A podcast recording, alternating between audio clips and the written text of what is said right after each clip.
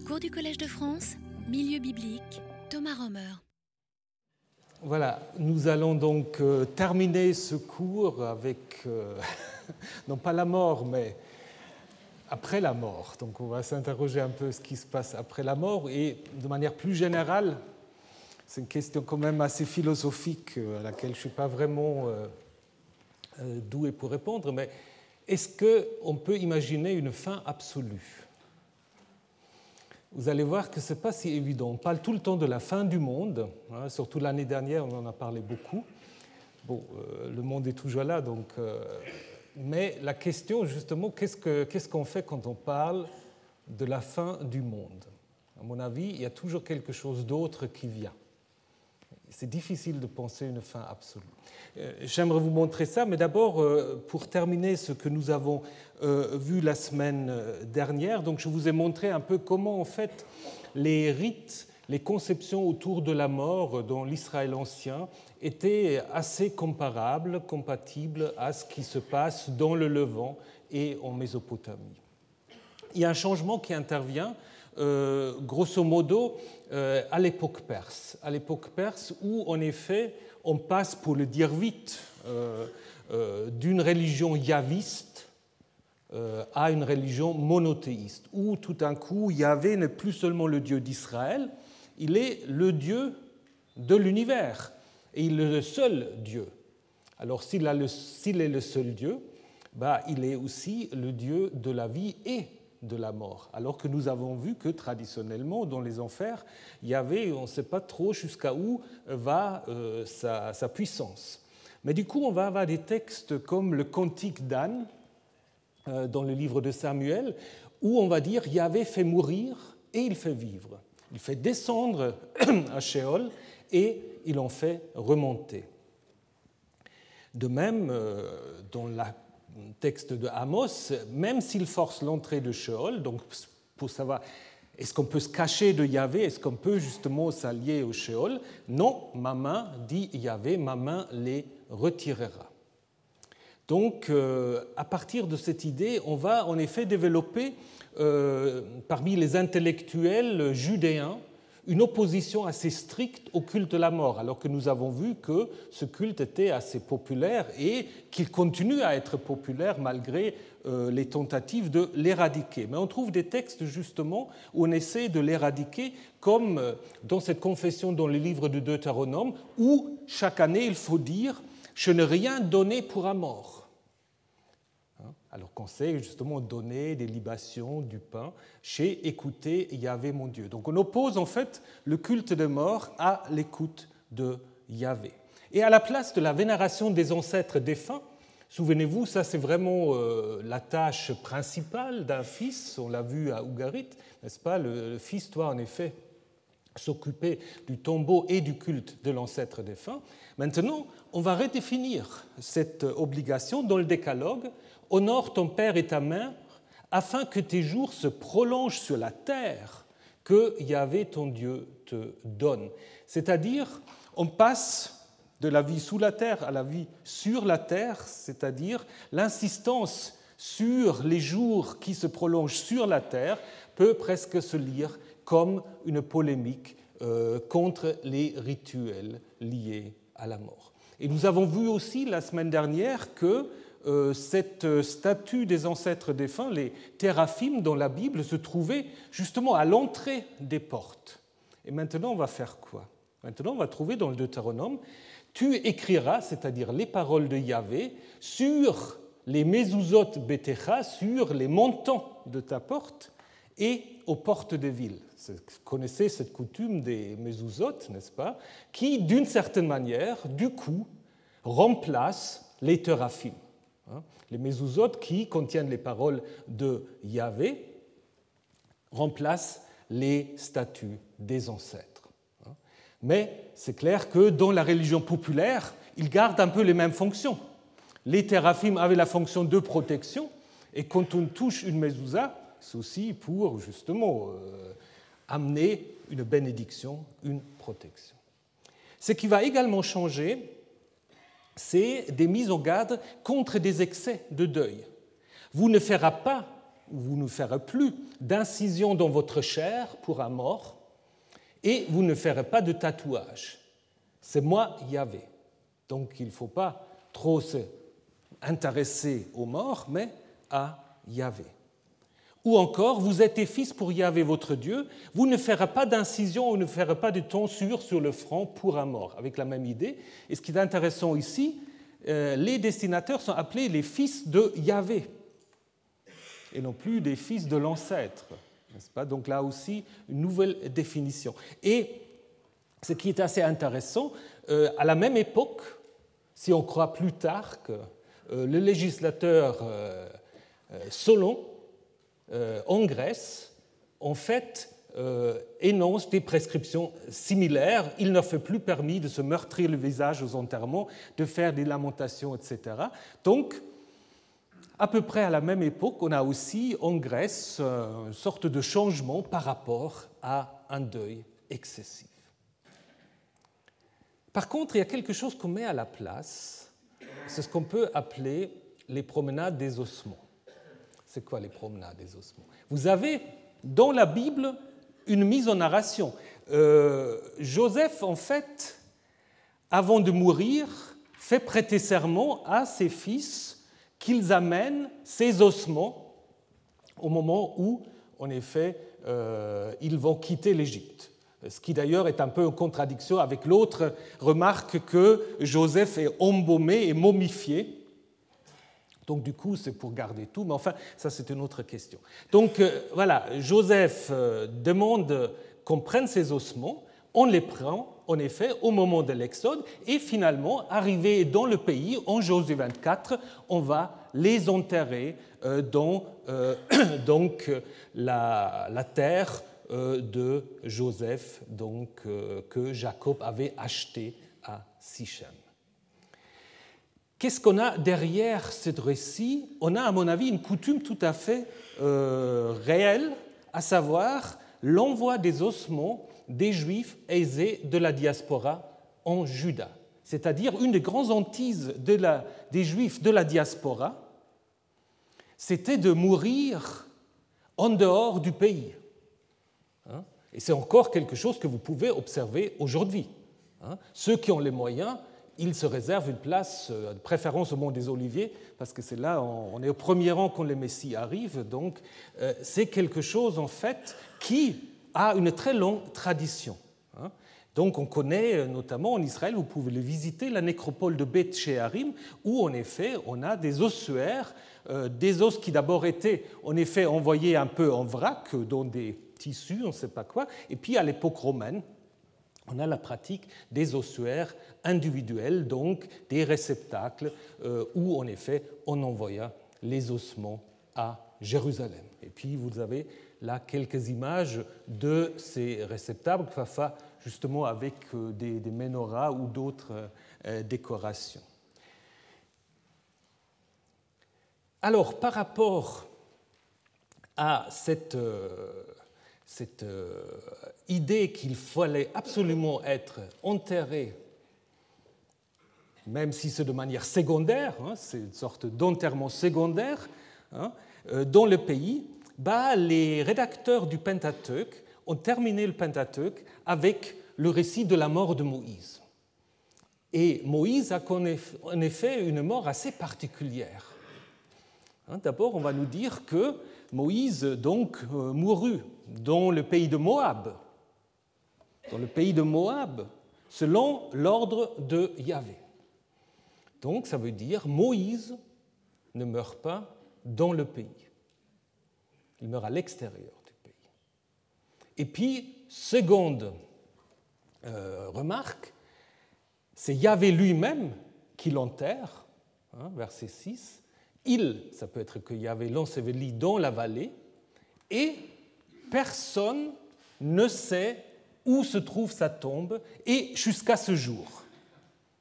Bien qu'aujourd'hui, euh, on vous montre plusieurs tombes de Moïse, euh, mais ce que veut dire le texte biblique, il n'y a pas besoin de chercher la tombe, de, la tombe de Moïse, hein, puisque personne ne le connaît. Donc c'est aussi une manière, en fait, de s'opposer à la vénération des tombes, On peut voir quelque chose de similaire aussi avec l'histoire de l'achat du tombeau d'Abraham en Genèse 23. On raconte cela comme sorte de transaction tout à fait normale, immobilière, où il n'y a rien, pas de révélation, Dieu n'intervient pas du tout. Hein. Donc pour dire, voilà, euh, ce tombeau d'Abraham, certes, il est là, mais ça n'a pas de valeur euh, divine ou religieuse.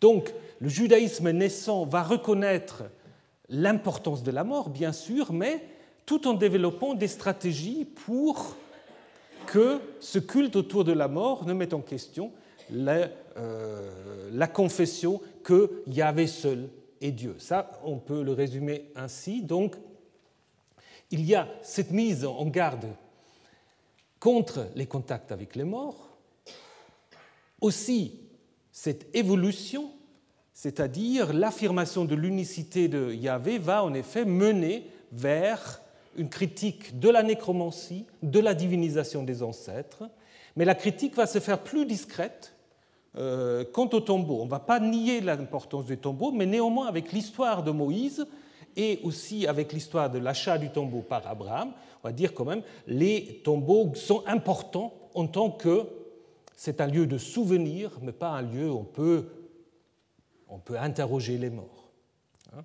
Et évidemment, et ça je pense aucune religion ne peut faire euh, euh, l'impasse sur la nécessité de euh, prévoir des rites quant au deuil, même si justement on met en garde par rapport à certains rites. Donc on pourrait s'arrêter là par rapport à la mort. Mais on ne peut jamais vraiment penser la mort individuelle sans la mort collective, ou dire autrement, on ne peut jamais vraiment penser la mort sans se poser la question d'un contact, d'une continuité avec la personne qui est morte. Et tout cela, en fait, va s'exprimer dans la Bible et dans le Proche-Orient ancien sous plusieurs plans. Donc je vous rappelle, on avait dit que Yahvé est le vainqueur de la mort. Euh, je vous rappelle ce texte, Yahvé fait mourir et vivre, descendre en Sheol et remonter. Et un texte d'Ésaïe va encore plus loin, il fera disparaître la mort pour toujours. Que faut-il entendre par cela? Il fera disparaître la mort pour toujours. De quelle mort s'agit-il?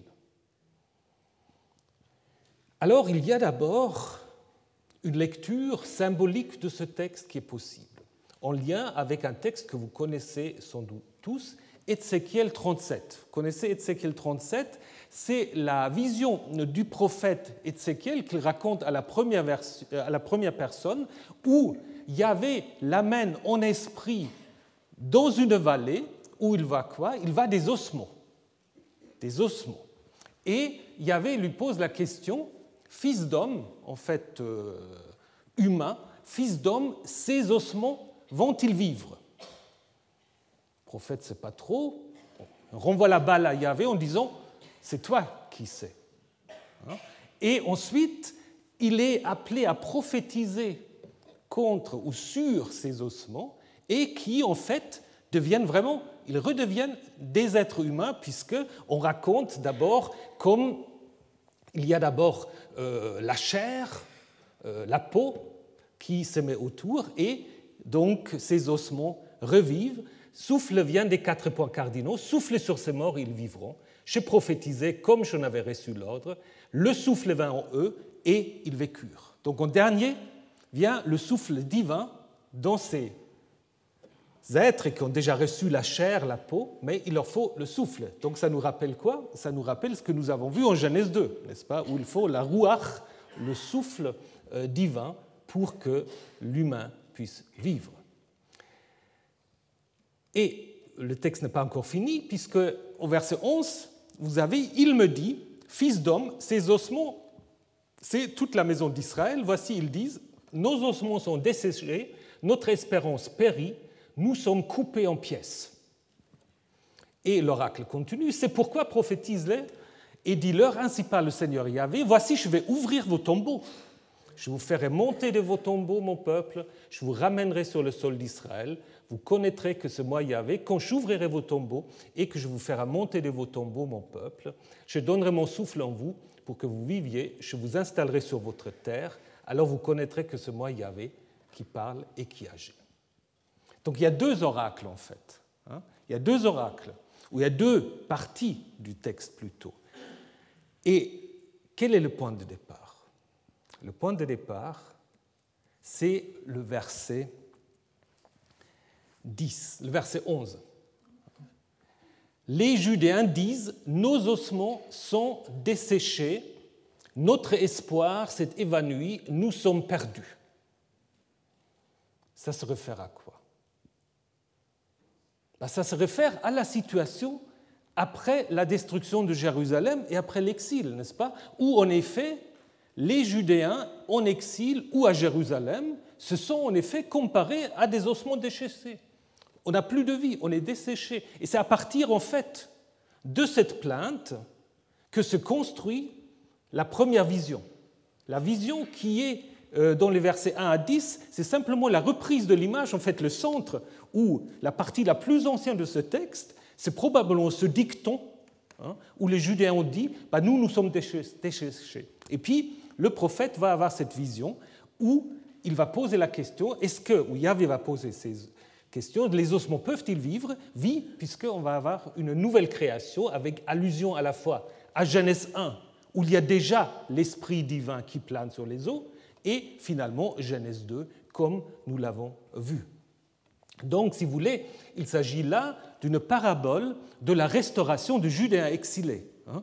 Ce n'est pas l'idée qu'on va trouver plus tard d'une résurrection des gens réellement morts. Ici, c'est l'image, en fait, de la communauté judéenne après l'exil qui ne va plus d'avenir.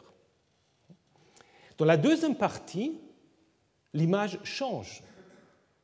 Puisque dans la première partie, ces, ossements, ils sont où? Ils sont dans une vallée. Et dans la deuxième partie, bah, ils sont dans les tombeaux. Hein. Donc là, deuxième partie, les ossements sont dans le tombeau, puisqu'il avait dit, je vais ouvrir vos tombeaux. Hein. Je vais ouvrir vos tombeaux et je euh, vous ferai revenir dans votre pays. Mais de nouveau, il s'agit sans doute d'une idée collective, puisqu'on trouve deux fois mon peuple. Hein. Et je vous ferai monter, c'est l'expression qu'on utilise pour dire je ferai monter le peuple d'Israël d'Égypte vers le pays. C'est un langage aussi de l'Exode. Et l'arrière-fond de cette vision du retour des os vers le pays d'Israël se trouve sans doute dans cette pratique dont nous venons parler, à savoir de la pratique du transport des ossements, qui est ici redéfinie. Hein. Derrière cette pratique, en fait, le rédacteur de ce texte va, sorte d'image pour la restitution ou la réhabilitation euh, des Judéens qui vont, même s'ils sont en exil, reprendre possession du pays. Donc Ézéchiel 37 est un texte qui parle certes des ossements qui reprennent vie, mais dans un langage symbolique, métaphorique. Ce n'est pas encore l'idée euh, vraiment de ce qu'on appellera après la résurrection. Qu'en est-il d'un autre texte qui est très compliqué, Ésaïe 26, 11 à 27, 1 Là, vous pouvez en effet distinguer deux parties. C'est un texte qui se trouve dans un ensemble qu'on appelle l'Apocalypse d'Ésaïe. Donc c'est certainement un des derniers, euh, disons, un des, euh, des, chapitres le plus récents de tout le livre euh, d'Ésaïe, donc ce n'est pas très bien quand il faut les dater. Et dans ce texte-là, on va d'abord l'insistance dans la première partie que ce Yahvé qui accomplit. C'est toi qui as accompli pour nous tout ce que nous faisons. Donc en fait, le peuple ne peut rien faire, c'est Yahvé qui fait tout. Nous n'apportons pas le salut à la terre, donc c'est comme un encadrement, nous n'apportons pas le salut à la terre ni au monde de nouveaux habitants. Donc les humains ne peuvent rien faire, Yahvé va agir. Et comment va-t-il agir dans un premier temps? Il va en effet euh, se débarrasser des maîtres, dit le verset 13, qui ont dominé sur nous, mais c'est ton nom seul que nous réduisons. Alors on a ce constat, les morts ne revivent pas, les Réphaïm, donc vous vous souvenez, les Réphaïm, les ombres, les trépassés qui se trouvent aux enfers, ne se relèvent pas. C'est pourquoi tu es intervenu et tu as fait disparaître tous leurs souvenirs. Donc là, ça se réfère sans doute aux ennemis des destinataires de cet oracle. Mais ce n'est pas encore fini. Tout d'un coup, on trouve au verset 19 Tes morts revivront, leurs cadavres ressusciteront. Réveillez-vous, criez de joie, vous qui demeurez dans la poussière, car ta rosée est une rosée de lumière, et la terre au Réphaïm rendra le jour. Comment ça va ensemble? Là, apparemment, au verset 14, c'est une affirmation qui concerne les ennemis du peuple. Hein, et au 19, c'est une affirmation qui concerne le peuple. Mais de nouveau, là, on peut se poser la question, à quel niveau faut-il lire ce texte? S'agit-il d'une résurrection concrète, d'un retour à la vie Ou est-ce que c'est comme en Ézéchiel 37, un langage symbolique? Je n'ai pas de réponse euh, définitive sur cette question. Vous pouvez les lire sur deux niveaux. Là, euh, la Vulgate, les pères de l'Église, évidemment, l'ont compris très clairement dans le sens d'une résurrection individuelle, hein, en disant c'est la résurrection des justes. C'est possible, mais peut-être nous sommes encore à un niveau qui est celui d'Ézéchiel 37. Et la deuxième partie, en fait, euh, va nous donner une information supplémentaire. Va mon peuple, rentre chez toi, ferme sur toi les deux bâtons.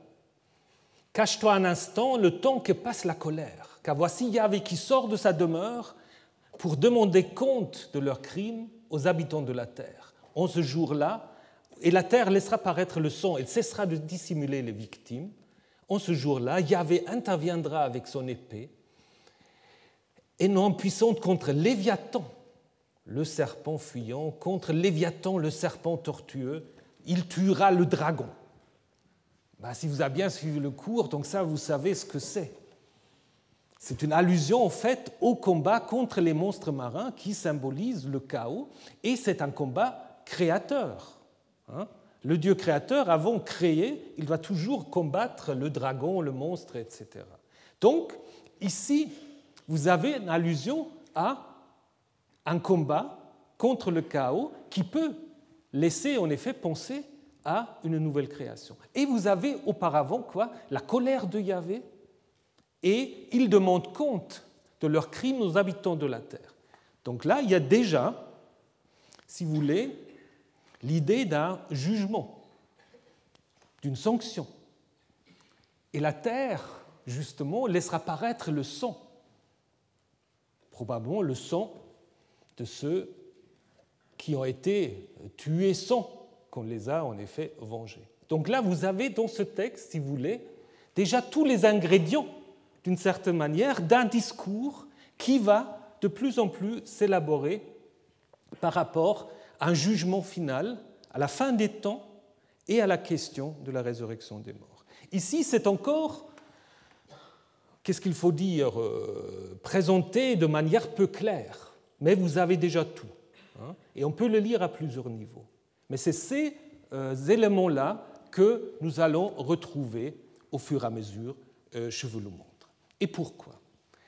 Bah, Tout simplement, bon, ça, tout simplement parce que, parlons du euh, jugement dernier, que les religions monothéistes, mais pas seulement, mais les religions monothéistes de manière euh, accentuées, ce sont des religions du temps.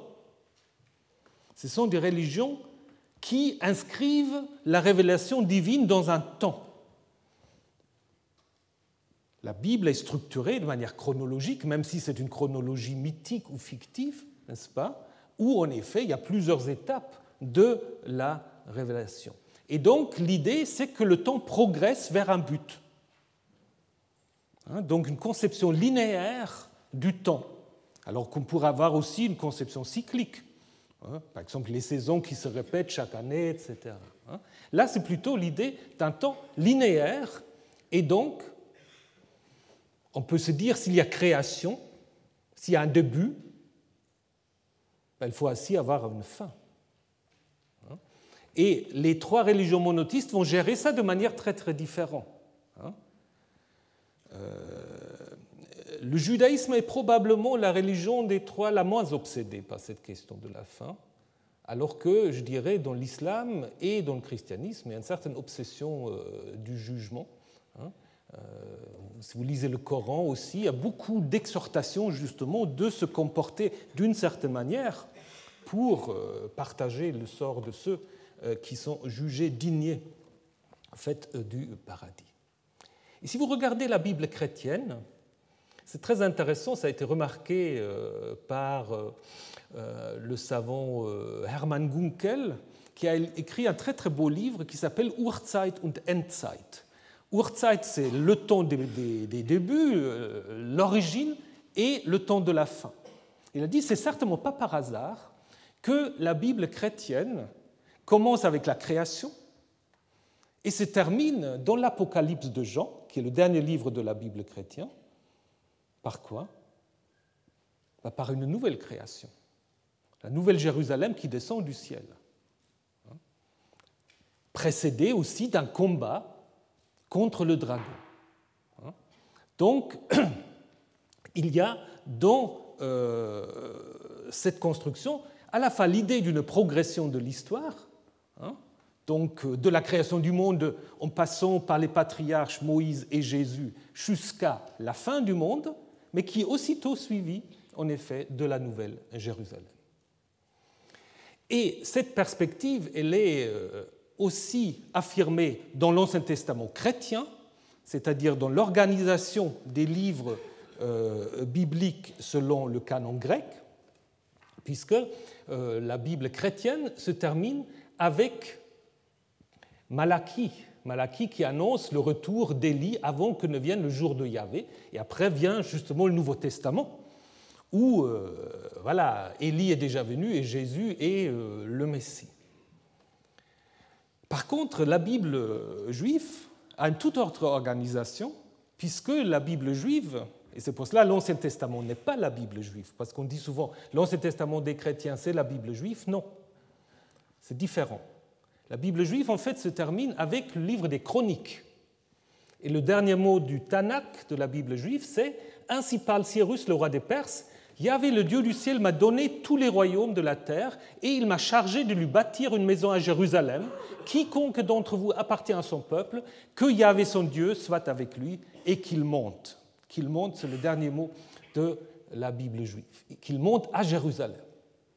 Donc il y a aussi, à la fin, comme dans l'Apocalypse de Jean, Jérusalem. Hein. Mais là, évidemment, dans l'idée, il faut rebâtir le Jérusalem ici. Hein. Donc, c'est possible que cette reconstruction de Jérusalem a été peut-être le modèle de la nouvelle Jérusalem qu'on va trouver ensuite dans l'Apocalypse de Jean, parce que c'est clair que l'Apocalypse de Jean va s'inspirer de beaucoup de textes vétérotestamentaires, mais aussi d'autres textes que je vais vous présenter aujourd'hui. Donc, comment imaginer la fin du monde? D'abord, il faut faire un constat négatif. Quand on regarde le Proche-Orient ancien, on n'a pas beaucoup de discours sur la fin du monde. Au Mésopotamie, on n'a rien.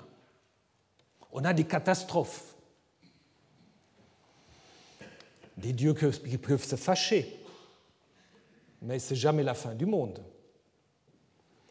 On cite parfois un texte dont nous avons déjà aussi parlé, euh, c'est ce qu'on appelle la descente d'Ishtar aux enfers. Hein. Souvenez de ce texte. Ishtar, au moment où elle peut euh, veut pas, pardon, Ishtar au moment où on veut pas, trop vite, au moment où Ishtar ne peut pas entrer aux enfers, elle dit, si on ne me laisse pas entrer, je martellerai la porte, j'en sécurerai le montant, et je ferai remonter les morts qui vont dévorer les vivants, tant et si bien que les morts dépasseront en nombre les vivants. Alors on cite ça souvent un peu comme le discours apocalyptique de la Mésopotamie. C'est à mon avis exagéré c'est une menace ici, une menace qui en fait tient du coup que les enfers, c'est le, prison des morts, et puis elle va ouvrir les portes pour que le mort puisse remonter, hein, et donc ça va être le chaos. Mais ce n'est pas évidemment euh, une doctrine sur la fin du temps. Donc il n'y en a pas. Alors, en Perse, c'est plus compliqué. C'est très compliqué d'ailleurs. Parce que les sources que nous avons, les sources du zoroastrisme, ils datent en fait de l'ère chrétienne. Hein. Euh, le texte le plus connu, le Zant, est du 6e au 9e siècle. Alors la question, c'est justement, ces Zant se présentent comme un commentaire des livres perdus de l'Avesta, avec l'idée de certains que, voilà, justement, il peut y avoir là-dedans des traditions bien plus anciennes. Alors là, il y a tout un débat. Si vous demandez au professeur Kellens, il dit qu'il faut que les biblistes arrêtent à spéculer sur cela. D'autres sont un peu plus, euh, disons, un peu plus positifs. Donc, je vous montre simplement la difficulté. Si vous prenez un texte du chapitre 4 du Zant, vous avez en effet des descriptions sur la fin, avec l'arrivée aussi d'un sauveur, d'un Messie, qu'on peut retrouver chez Lactance, mais de nouveau, c'est l'ère chrétienne, un peu, plus, euh, un peu plus ancien, qui est souvent considéré comme une source pour la pensée mastéenne, et aussi les fameux oracles sibyllins. Hein. Et là, en effet, vous trouvez la description des séismes, des irrégularités atmosphériques, des sources asséchées, et la chute des étoiles, l'obscurcissement du soleil, etc. Et finalement, l'arrivée d'un sauveur qui, euh, selon le Tzant, est évidemment envoyé par Ahura Mazda. C'est des choses aussi que vous trouvez, par exemple, dans Marc 13, dans le Nouveau Testament. C'est très très proche. Donc la question c'est, euh, est-ce que c'est antérieur ou est-ce que voilà, c'est déjà un syncrétisme de tout cela? Grande question. Donc, peut pas, à mon avis, il faut être prudent. Alors, qu'en est-il de l'Égypte? Bah, Il y a un texte qui est assez intéressant qui vient du livre des morts, le chapitre 175, qui est, et ça c'est intéressant, aussi un ajout. Hein. Donc euh, c'est un texte qui ne se trouve pas dans les versions les plus anciennes du livre de mort, où on a l'idée en fait d'une sorte de euh, retour au chaos. Hein. puisque le Dieu créateur dit, moi je détruirai tout ce que j'ai créé, ce pays reviendra à l'état de Noun, à l'état de flot, comme son premier état, je suis ce qui restera avec Osiris, quand je me transforme à nouveau en serpent, Hein, que les hommes ne peuvent connaître et que les dieux ne peuvent pas voir. Alors bon, de nouveau, question comment il faut l'interpréter. Est-ce que c'est une manière justement euh, de, de parler euh, d'un état de désordre en Égypte, puisqu'on parle du pays, ou est-ce que là vraiment l'idée c'est qu'à un moment donné, le Dieu créateur va, faire, va mettre fin à sa création, il va rester seul avec euh, Osiris. Sorte de déluge final peut-être. Et puis vous avez des textes des époques hellénistiques et romaines, mais de nouveau, c'est plutôt des textes un peu comme chez les Mésopotamiens qui mettent en, place des grands bouleversements, des, euh, toutes sortes d'états difficiles, sans doute liés euh, à l'arrivée des Grecs et des Romains, mais de nouveau, ce n'est pas vraiment un discours sur la fin du monde. Donc, a priori, le Proche-Orient ancien n'est pas très friand des discours sur la fin. À une seule exception, et nous avons déjà parlé de cela, il y a un discours qui vient tout le temps sur la fin. Mais c'est une fin qui est déjà derrière nous. La fin du monde a déjà eu lieu. C'est le déluge. Ce que le déluge, c'est typiquement un discours du fin de monde, de fin de monde. Hein. C'est le peut-être le mythe le plus important, même selon certains de l'humanité, hein, lié évidemment à l'ambiguïté de l'eau. Certains vont y voir mémoire archaïque de l'époque glaciaire, mais ça, je pense qu'il ne faut pas aller chercher jusqu'à là. En Mésopotamie, il y a tout le temps des crues, etc., des inondations, il y a, il y a toutes sortes de dérèglements, donc il n'y a pas besoin euh, de chercher cela. Mais ce qui est important, c'est qu'il faut se poser la question pourquoi ce mythe-là est si important? Pourquoi on a tellement de versions? Je ne veux pas tous vous les énumérer, nous en avons déjà vu quelques-uns euh, au cours euh, de notre petit euh, parcours. je vous rappelle juste les quatre les plus importants. Ziuzudra, un texte sumérien du deuxième millénaire, fragmentaire, mais où on voit aussi que justement le héros averti par Enki, après le déluge, il reçoit l'immortalité. Ensuite, Atrahasis, nous en avons parlé à plusieurs reprises. On ne sait pas ce qui arrive à Atrahasis. On sait simplement qu'après le déluge, les dieux euh, continuent à chercher à réduire euh, la prolifération des hommes. Gilgamesh, disons, le récit intégré dans Gilgamesh d'Utnapishtim, qui en effet euh, reçoit avec sa femme aussi l'immortalité, et de manière plus récente, Bérose, donc un prêtre qui écrit en grec déjà, euh, Babylonica, où il y a Xisutrus, qui est certainement euh, la reprise de Siusudra, qui en fait fait enterrer les tablettes, ça c'est intéressant pour qu'il y ait une continuité, et qui, après le déluge, est enlevé au ciel. Donc, c'est intéressant puisque trois des quatre héros, Atrahasis on ne sait pas, trois des quatre héros échappent à la mort en fait. Et autrement, bah, vous avez des, parallèles euh, dans tous ces récits, aussi avec le récit euh, biblique. Euh, il s'agit donc d'abord de la décision de déclencher le déluge, l'avertissement du héros, la construction du bateau, la décision des dieux d'arrêter le déluge, sacrifice, toujours un sacrifice, ça c'est très important sacrifice qui va en fait redéfinir la relation entre les dieux et les hommes, et finalement aussi euh, l'immortalité des héros mésopotamiens. Noé, il n'aura pas l'immortalité, mais quand même une très longue vie de, quelques 900 ans, c'est presque, c'est presque l'immortalité. Et puis, si vous regardez les récits bibliques, nous avons déjà vu qu'il y en a deux. Hein. il y en a deux, euh, un récit sacerdotal et un récit euh, plus anciens peut-être, yaviste ou non sacerdotal, euh, qui ont été fusionnés. D'ailleurs, en passant, je vous dis, ce n'est pas quelque chose de spécifique à la Bible. Si vous allez tout à fait ailleurs, en Inde, vous avez aussi un récit du déluge, un dénommé Manu, où vous avez aussi au moins deux versions. Hein, euh, différents où en effet euh, Manu est euh, aussi averti par un dieu, mais qui d'abord déguisé Vishnu, qui est déguisé en poisson, n'est-ce pas, et qui ensuite l'avertit du, déluge.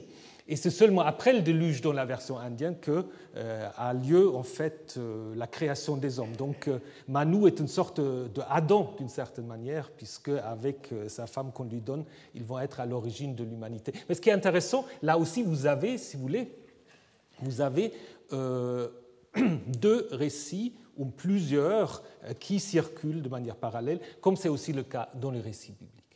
Alors, pour gagner un peu du temps, je ne vais pas maintenant vous représenter les deux euh, récits bibliques, seulement pour vous dire en fait quelle est la particularité des récits bibliques par rapport au récit de la Mésopotamie.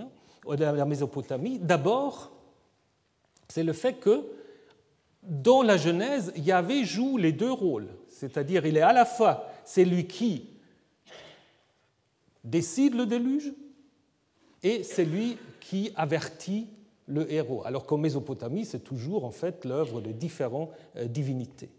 Donc ça veut dire que le Dieu qui à l'origine de l'humanité peut aussi décider de sa fin. Et il y a aussi une sorte d'éthisisation, si on peut dire comme ça, parce qu'en fait, la raison du déluge dans les récits bibliques, c'est la méchanceté des hommes ou la violence des hommes, selon l'un ou l'autre des deux euh, variantes. Donc c'est la faute des hommes. Alors que en Mésopotamie, le déluge, c'est la faute des dieux, c'est la lubie des dieux d'une certaine manière. Et donc c'est vraiment un récit de fin. Pourquoi est-ce qu'on raconte cela? Ou qu'est-ce que, quelle est la fonction d'abord, la fonction c'est d'abord faire une césure, une césure de redéfinir, en fait euh, le monde dans lequel on vit, puisque vous vous souvenez, en Genèse 1, Dieu avait regardé tout ce qu'il avait fait et voici que c'était très bon. La création en Genèse 1 est très bon. Est-ce qu'on peut dire ça du monde dans lequel on vit? Non. Donc il faut expliquer pourquoi on n'est pas dans ce monde-là. C'est pour cela qu'on raconte le déluge. Puisque maintenant, vous avez la même formule avant le déluge. Dieu regarda de nouveau la terre et voici, elle était corrompue, elle était plus bonne. Donc on va redéfinir euh, et expliquer pourquoi le monde idéal a disparu. Donc il y a déjà eu une fin du monde, le monde idéal a disparu, le monde dans lequel nous vivons bah, est par exemple caractérisé par la violence, mais aussi par la violence entre les animaux et les hommes, puisque les hommes peuvent maintenant se servir des animaux pour les tuer et pour les manger, ce qui n'était pas non plus le projet du Dieu créateur en Genèse 1, et aussi par, par exemple, l'introduction de la peine capitale, puisque maintenant on dit c'est lui qui va tuer, il sera tué.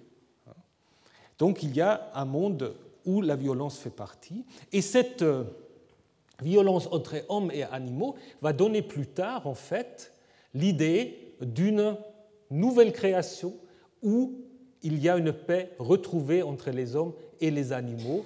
Vous connaissez peut-être ce texte où le loup habitera avec l'agneau, le léopard se couchera près du chevreau et le petit garçon va jouer en fait euh, sur le nid du cobra. En fait, ce texte, on le comprend seulement quand on regarde euh, ce que le déluge en fait veut dire. Donc, la fin du monde a déjà eu lieu. Puisque Dieu, après le déluge, dit bah, plus jamais je recommencerai. Hein? Donc, le déluge marque une césure entre un premier monde et le monde des habitants, et il a aussi une fonction un peu rassurante. Hein? Mais est-ce que c'est aussi clair que Dieu ne va pas recommencer? Parce que Dieu peut changer d'avis, vous le savez.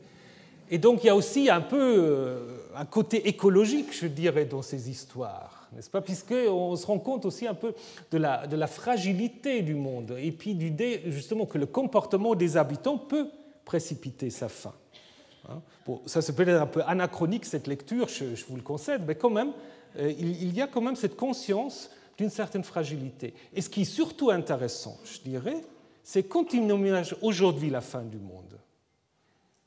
Bah, souvent, c'est le déluge. Vous avez peut-être vu ce film 2012. Alors, c'était un film qui était sorti juste avant 2012, n'est-ce pas? Parce qu'évidemment, il fallait vendre ce film. Aujourd'hui, on le regarde peut-être moins. Mais ce qui est intéressant là aussi, pour échapper, là aussi, euh, la fin du monde va se faire dans l'eau, comme vous pouvez le voir, n'est-ce pas? Et pour échapper, en fait, à cela, on va aussi construire des arches dans lequel on va arriver la reine d'Angleterre et tout ça. Et après, la question justement, qui peut entrer dans cette arche hein? Bon, mais regardez ce film, c'est quand même assez intéressant. Et puis, vous avez aussi des adaptations plus, euh, qu'est-ce qu'il faut dire, plus kitsch peut-être. Vous connaissez peut-être le photographe David Lachapelle qui a repris euh, le déluge euh, qui se trouve dans la chapelle Sixtine, et puis il en a fait une sorte d'allégorie de la fin de la, de la société de consommation, puisque bon, bah, je vous laisse découvrir tout ce qui va justement être anéanti. Donc, quand on imagine la fin du monde, bah, souvent on l'imagine quand même sur le mode du déluge, c'est-à-dire la fin par l'eau. L'alternative, ce serait quoi?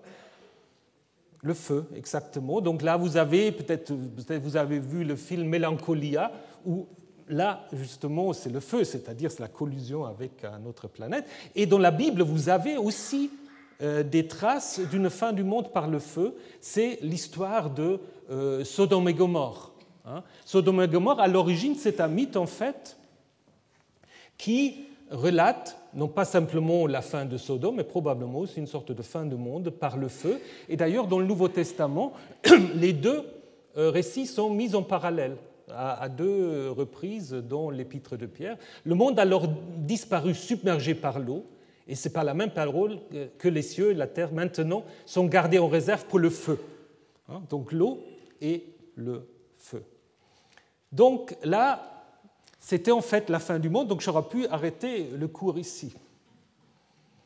Mais il y a d'autres discours, puisque vous connaissez tous, euh, si vous avez suivi les catéchismes, qu'on va brûler aux enfers, qu'il y a euh, le jugement dernier et tout cela.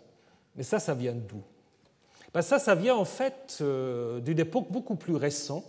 Euh, ça commence en fait, grosso modo, après la destruction de Jérusalem. où en effet ça a été vécu aussi comme une sorte de fin hein, par les intellectuels judéens.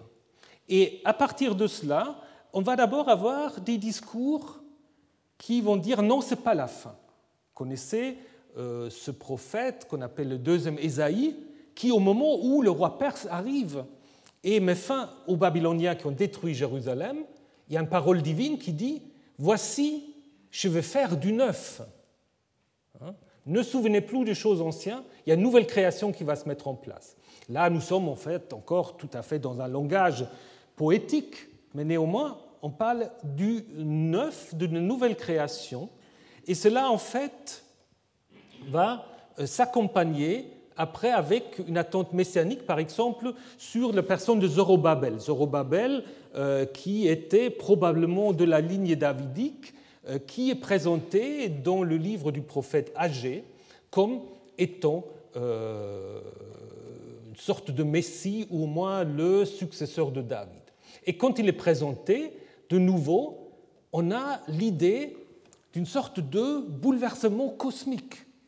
Dieu dit, je ferai trembler le ciel et la terre, je détruirai la force des royaumes des nations. on peut dire c'est tout à fait le langage royal traditionnel, hein, où le roi national va toujours faire que les autres nations vont s'effondrer, mais dans ce contexte-là, on a l'idée quand même qu'on va déjà vers une sorte de grand bouleversement final.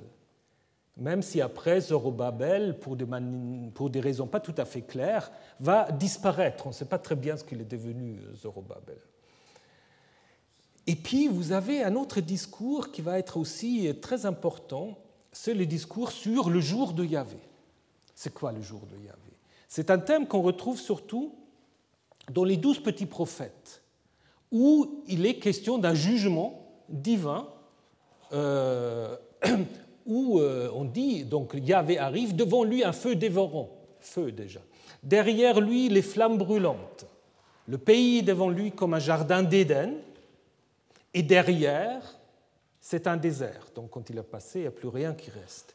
Devant lui, la terre s'agite, le ciel tremble, le soleil et la lune s'assombrissent, les étoiles perdent leur clarté. Donc nous ne sommes pas encore dans un discours très structuré sur une fin du monde, mais vous avez déjà tous les éléments ici. Hein. Bouleversement, chute des étoiles, etc.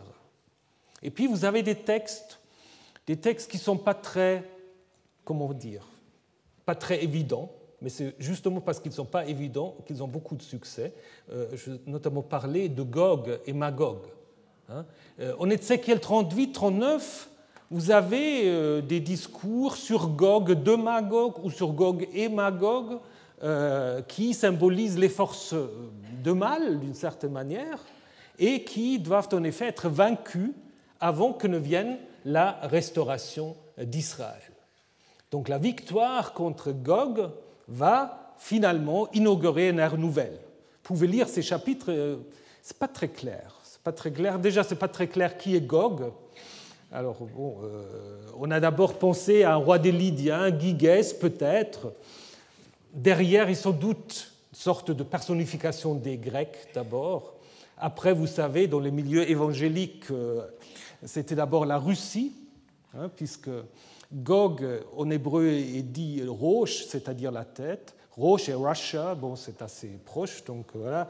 La Bible avait déjà annoncé les Russes. Après, quand l'Union soviétique bah, est tombée, après c'était bon, à euh, l'Iran, l'Irak, euh, le pape aussi.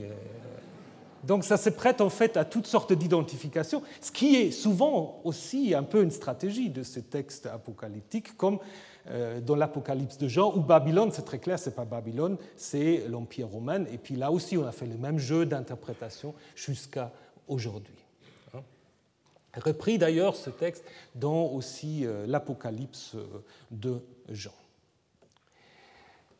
Alors donc nous avons 6e, 5e siècle, 4e peut-être, déjà toutes sortes d'ingrédients de grands bouleversements, etc., qui vont être repris et systématisés en fonction d'un discours sur la fin. Mais une chose manque encore. D'où vient cette idée, qui est si importante après dans le christianisme et dans l'islam, d'où vient cette idée que les morts seront jugés selon leurs œuvres? Ben Ça, il faut se tourner vers l'Égypte. Il faut se tourner vers l'Égypte et je pense en effet que c'est de là vient l'origine de l'idée d'un jugement des morts. D'autant plus que, bah, vous le savez, il y a en effet une communauté juive importante en Égypte, euh, surtout à l'époque hellénistique, et c'est certainement via ce biais-là que ces idées sont aussi entrées dans le judaïsme et surtout après dans le christianisme. Alors bon, c'est aussi un dossier assez complexe. Donc euh, d'abord, il y a euh, l'idée que la vie après la mort, ça concerne d'abord le roi, après tous ceux qui ont les moyens de s'acheter des tombeaux et de se faire momifier. Mais il y a également aussi une transformation en ce qui concerne le concept même du jugement. Hein. Dans les textes plus anciens, en fait, c'est la mort qui est jugée. C'est Seth qui personnifie la mort et qui est jugé euh, pour des cas où, justement, il y a des morts violents avec la réhabilitation, de, de, son frère Osiris et Horus, euh, qui euh, présente aussi la légitimité euh, du pharaon. Mais plus tard, en fait, on a cette transformation que nous connaissons tous, cette transformation de ce concept plus mythique en un concept éthique, puisque en fait maintenant le jugement concerne plus la mort, ce n'est pas la mort qui est jugée, c'est n'importe quel défunt qui est jugé et qui doit se justifier, il doit prouver qu'il mérite une vie dans l'au-delà. Hein. Et nous avons euh, dans les textes égyptiens cette idée, d'ailleurs on le retrouve aussi dans, l'Apocalypse de la première et de la deuxième mort, euh, cette idée qu'il y a une première et une seconde mort. En Égypte, il y a une première et une seconde mort. C'est-à-dire la première mort, bah, c'est la, mort euh, voilà, qui, nous arrive tous, et puis euh, pour ceux qui passent le test, bah, c'est tout.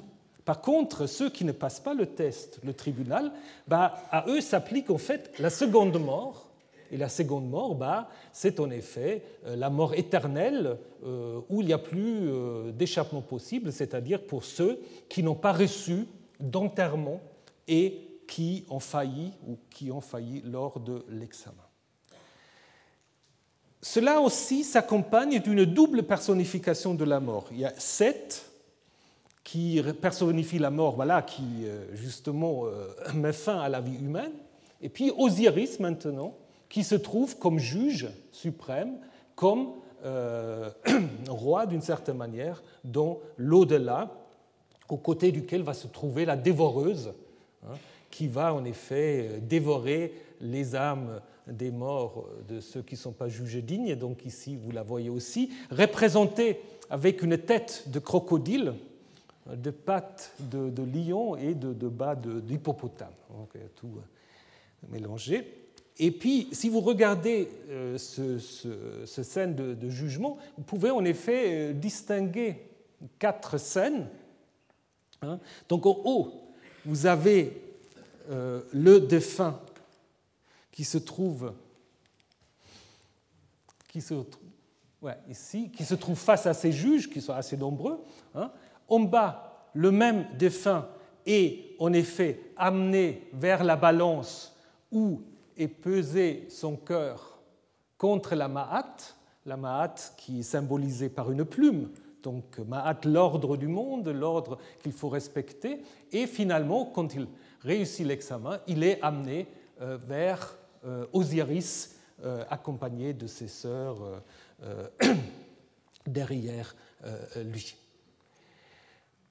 Donc ça veut dire que dorénavant, et ça c'est quelque chose d'important, l'accès à l'au-delà va dépendre maintenant d'une vie terrestre qui est menée selon un certain nombre de critères, hein, des critères de moralité. L'homme doit adopter un certain comportement pour pouvoir passer le tribunal des morts.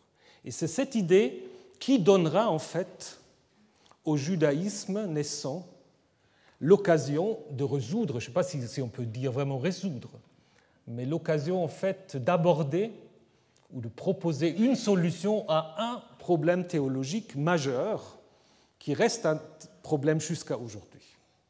Et c'est quoi ce problème? Ben, c'est ce qu'on peut appeler la crise de la rétribution. Parce qu'il y a une idée qui est partagée dans tout le Proche-Orient ancien, à savoir celui qui fait le bien, ben, il reçoit la bénédiction, celui qui fait le mal, il reçoit la malédiction. Hein, c'est par exemple euh, dit euh, dans les proverbes, le mal poursuit les pécheurs et le bien récompense les justes. Mais est-ce que ça marche? Non, ça ne marche pas. Bah déjà, le psalmiste le dit, je vois la change des impies, ils se privent de rien jusqu'à la mort, ils ont la panse bien grasse. Ils ne partagent pas la peine des gens, ils ne sont pas frappés avec les autres. On ne va pas faire maintenant des excursions dans la politique actuelle, mais voilà, voyez que c'est déjà en fait euh, une observation euh, qui pose toutes sortes de questions. Et question qui est aussi mise en scène dans le livre de Job. Donc on n'a pas maintenant le temps de parler en détail du livre de Job, mais le livre de Job, c'est justement la mise en question de cette logique de la rétribution, qui peut aussi marcher dans l'autre sens, c'est-à-dire si vous n'êtes pas bien, si vous êtes malade, ce que Dieu vous a puni. Hein, ça, c'est de euh, l'autre variante qu'on trouve souvent aussi la maladie comme punition divine. Et donc tout cela, en fait, ça ne marche pas. Mais alors, est-ce qu'il y a une solution à ce problème que les justes souffrent, sont maltraités et euh, les impies euh, sont dans, l'abondance? Oui, il y, a une, il y a une solution. Alors peut-être pas très satisfaisante, mais il y a une solution euh, qui va être très très importante d'abord dans certaines franges du judaïsme et après surtout dans le christianisme. Mais je ne veux pas parler du christianisme, puis je ne suis pas compétent. Par contre, ça commence dans un livre qui ne se trouve pas dans la Bible. Ça commence dans le livre de Enoch, premier livre de Enoch. Euh, c'est un livre qu'on ne connaît pas très bien. Euh, il faut absolument le lire parce que, pour toutes sortes de raisons, ce livre a été très très populaire dans le judaïsme de l'époque hellénistique et, alors pour des raisons qui ne sont pas tout à fait claires, on ne l'a pas canonisé. Hein. Bon, c'est aussi très compliqué parce que c'est un livre euh, que nous possédons en entier que dans des manuscrits éthiopiens euh, du Moyen Âge.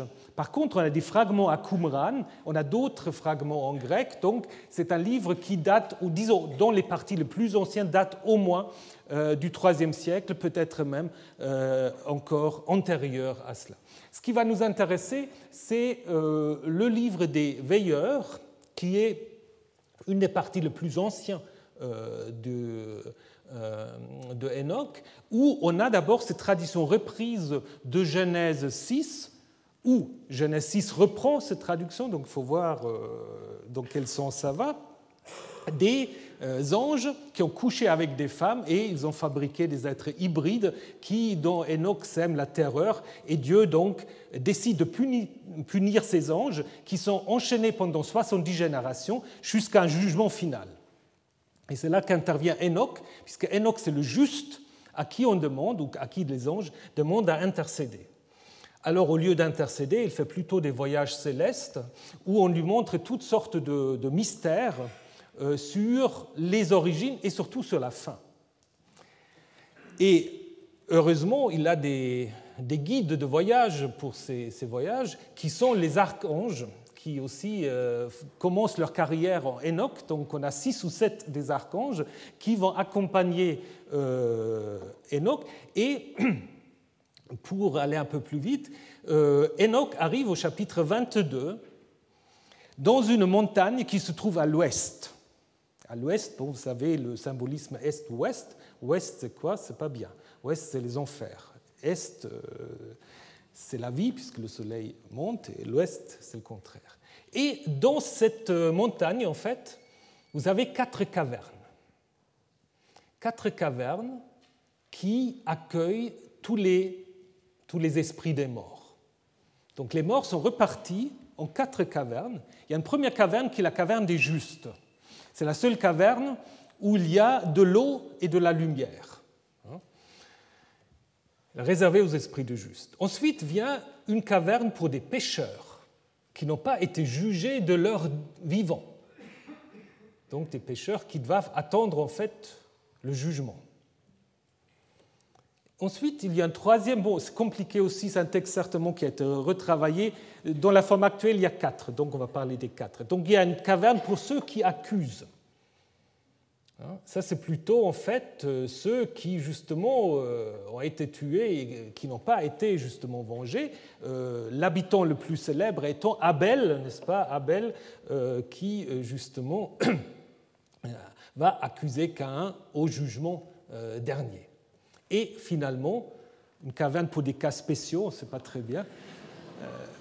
oui, parce qu'on dit c'est pour les esprits de ceux qui ne sont pas des saints, mais des pécheurs mais ce pas les mêmes pécheurs que là-haut, et euh, qui euh, participeront quand même au sort des impurs. Donc ce n'est pas très bien, mais on dit que leurs esprits sont moins punis, ils ne seront pas châtiés au jour du jugement, mais ils ne se réveilleront pas davantage. Donc apparemment, c'est des gens qu'on laissera au Sheol d'une certaine manière, n'est-ce pas? Ils ne sont, pas, sont pas punis.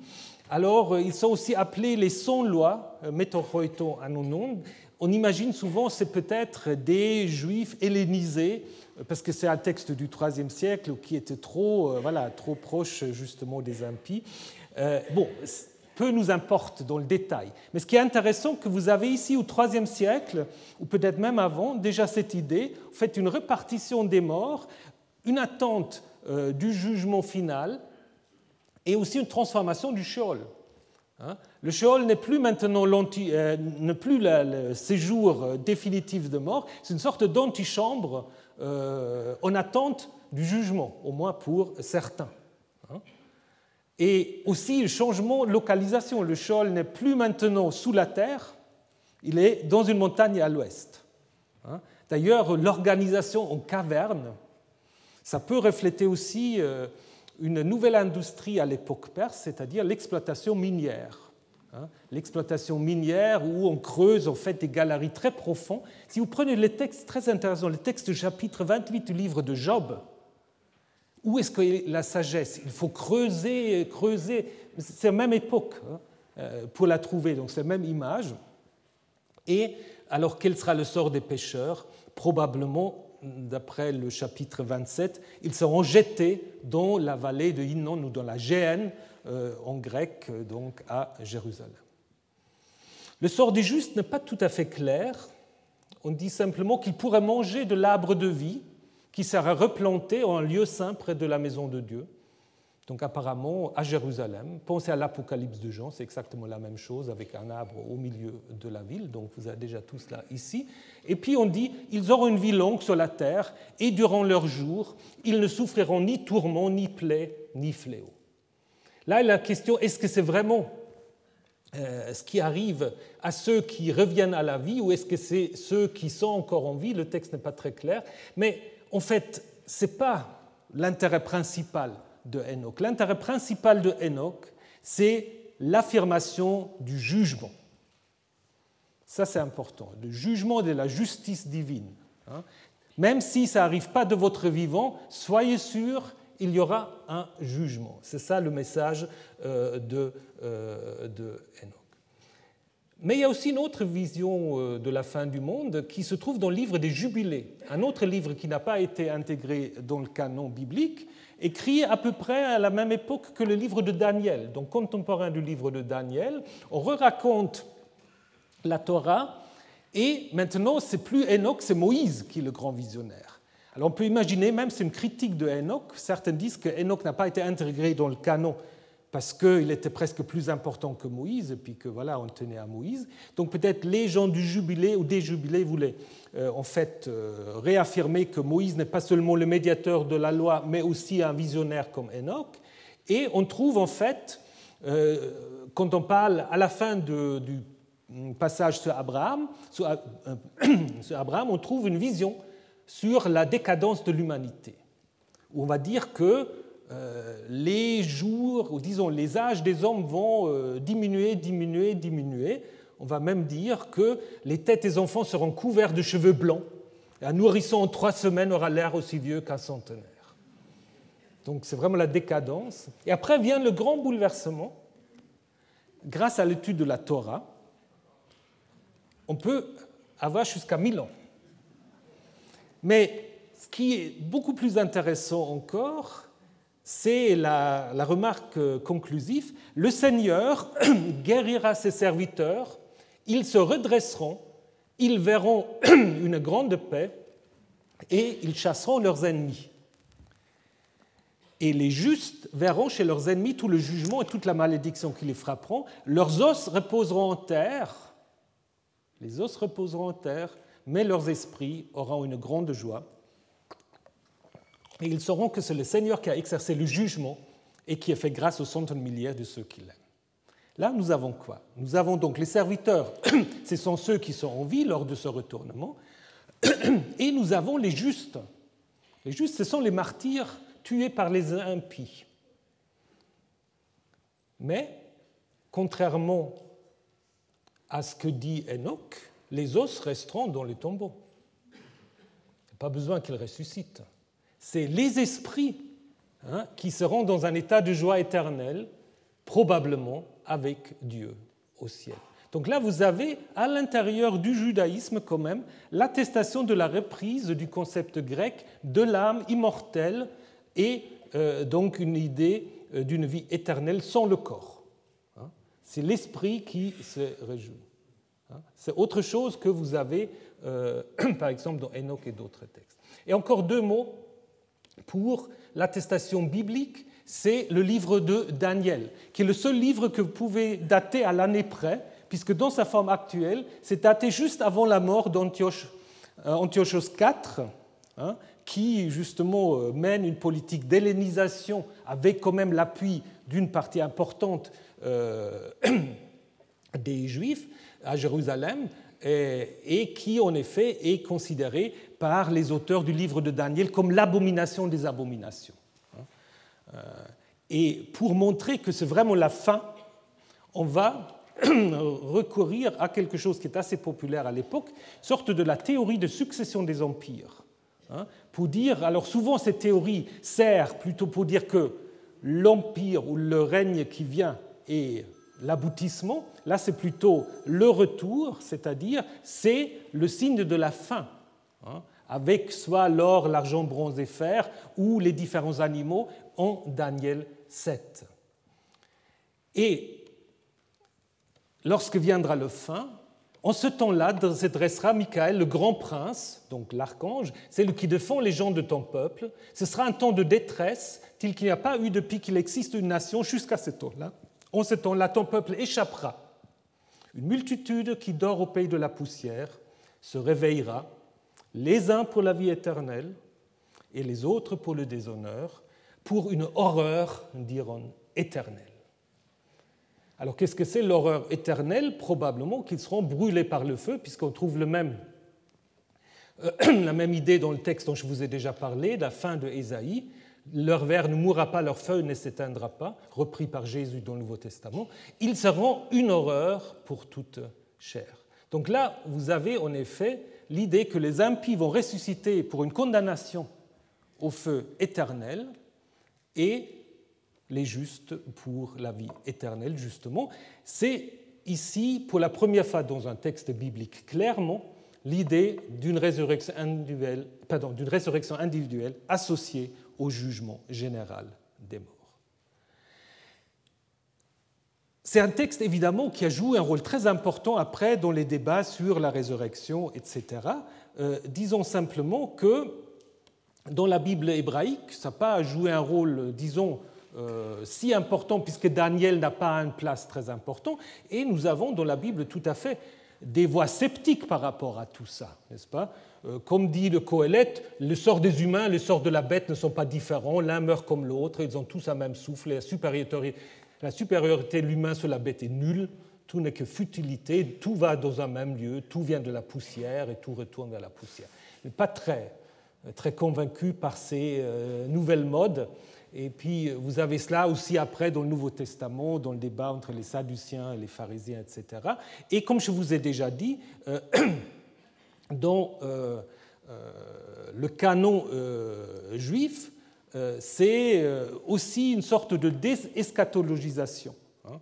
Ce discours sur la fin n'est pas aussi hum, important que dans le Nouveau Testament, puisqu'on termine avec le Jérusalem terrestre qui va être reconstruit. Alors une minute encore de conclusion, une seule. Voilà, je vais citer de Woody Allen, parce que c'est vrai, le concept d'éternité est difficile à penser. Hein? le concept d'éternité est difficile à penser. Avant l'époque hellénistique, il y a peu de spéculations sur la fin euh, collective. La fin se situe aux origines, nous l'avons vu avec les déluges. C'est seulement à partir du IIIe siècle que nous avons cette spéculation sur le jugement des morts, qui est fait une solution du problème de la rétribution. Mais aucun discours sur la fin n'envisage une fin absolue. C'est ça peut-être qu'il faut retenir. Et donc, il y a toujours une autre réalité qui arrive dont les contours sont souvent difficiles à cerner. Au niveau du langage ou de l'imagerie, on ne change pas beaucoup si vous regardez Inuma Elish et si vous regardez l'Apocalypse de Jean. Il n'y a pas beaucoup de différence. Et si vous prenez certains discours d'aujourd'hui, on retrouve un peu cette même idée. Voilà, je termine euh, ce cours avec euh, une bière qui s'appelle La fin du monde. Et puis, je vous rappelle, je vous rappelle que euh, on se retrouve pour ceux qui veulent bien, et c'est un peu lié quand même au cours, pour le colloque sur colère et repentir divin, le 24-25 avril, je a encore quelques prospectus, et M. Durand m'a demandé de faire un peu de publicité aussi je vais juste vous présenter le journal asiatique qui vient sortir, qui contient aussi un dossier qui peut vous intéresser sur le ciel et le paradis. c'est l'autre question, n'est-ce pas? Est-ce qu'on viendra au ciel et au paradis? Donc vous avez tout ce que vous voulez savoir sur le ciel et sur le paradis. Euh, si vous voulez l'acquérir, euh, Monater va, va, prendre vos coordonnées. Si ceux qui sont intéressés, je le laisse là, comme ça vous pouvez le feuilleter. Mais il faut que je le ramène à M. Durand. Alors, euh, J'espère qu'on se reverra en deux semaines. Autrement, voilà, j'ai eu plaisir à faire ce petit parcours avec vous. Puis on verra ce qu'on fera l'année prochaine. bonne journée. Retrouvez tous les contenus du Collège de France sur www.colège-2-france.fr.